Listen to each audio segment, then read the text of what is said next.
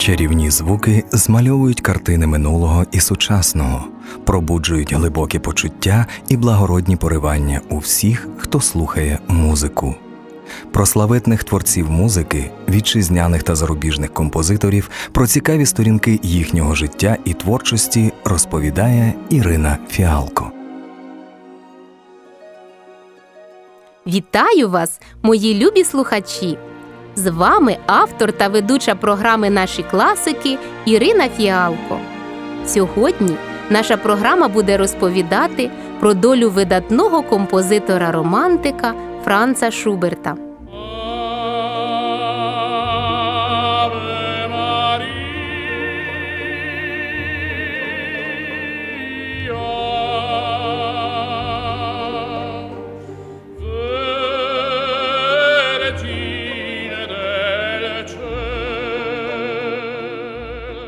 Одні композитори залишаються вірними тій чи іншій ідеї все своє життя, другі тій чи іншій людині.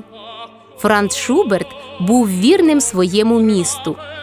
Він народився 30 січня 1797 року в пригороді Відня, місті Ліхтенталі. Своє місто він залишав лише три рази в житті, щоб з'їздити північну Австрію. Всі інші дні композитора пройшли на вулицях, в садах та парках Відня, серед його жителів, більшість з яких дізнались про нього тільки після його смерті.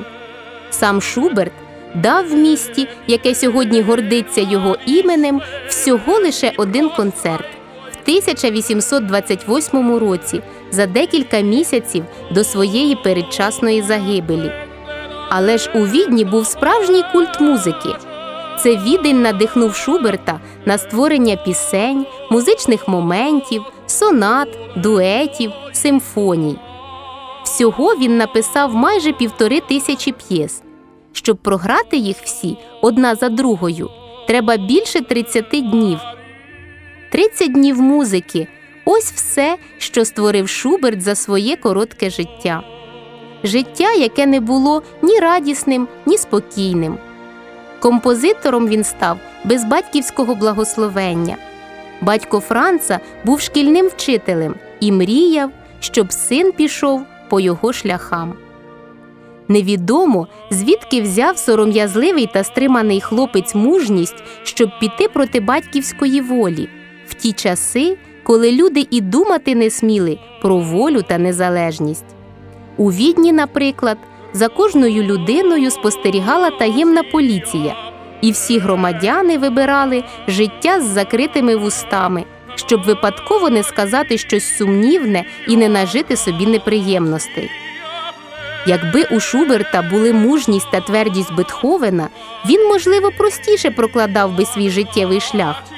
Але він був сором'язливим хлопцем низького зросту, всього метр п'ятдесят, та ще й до того ж таким близоруким, що без окулярів не міг знайти навіть власного будинку.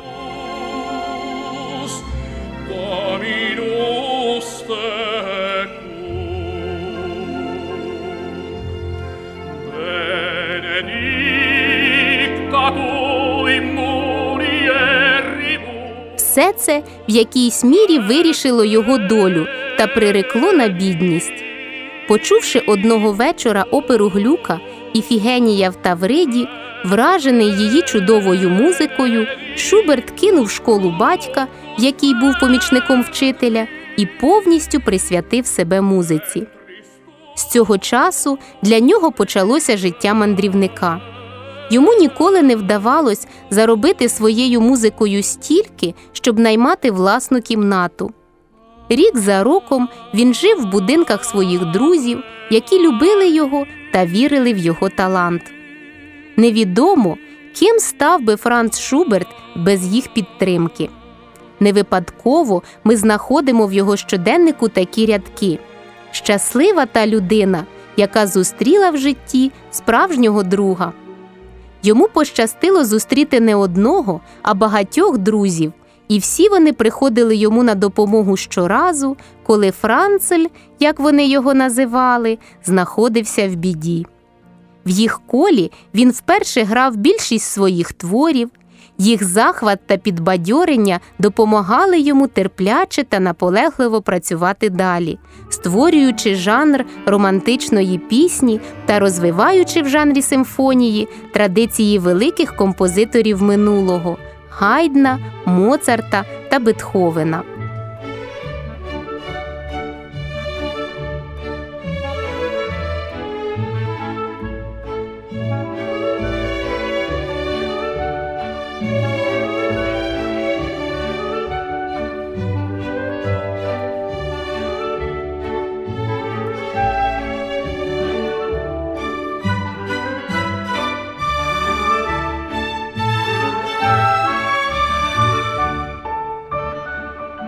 В житті Франца Шуберта були люди-музиканти, композитори, якими він захоплювався.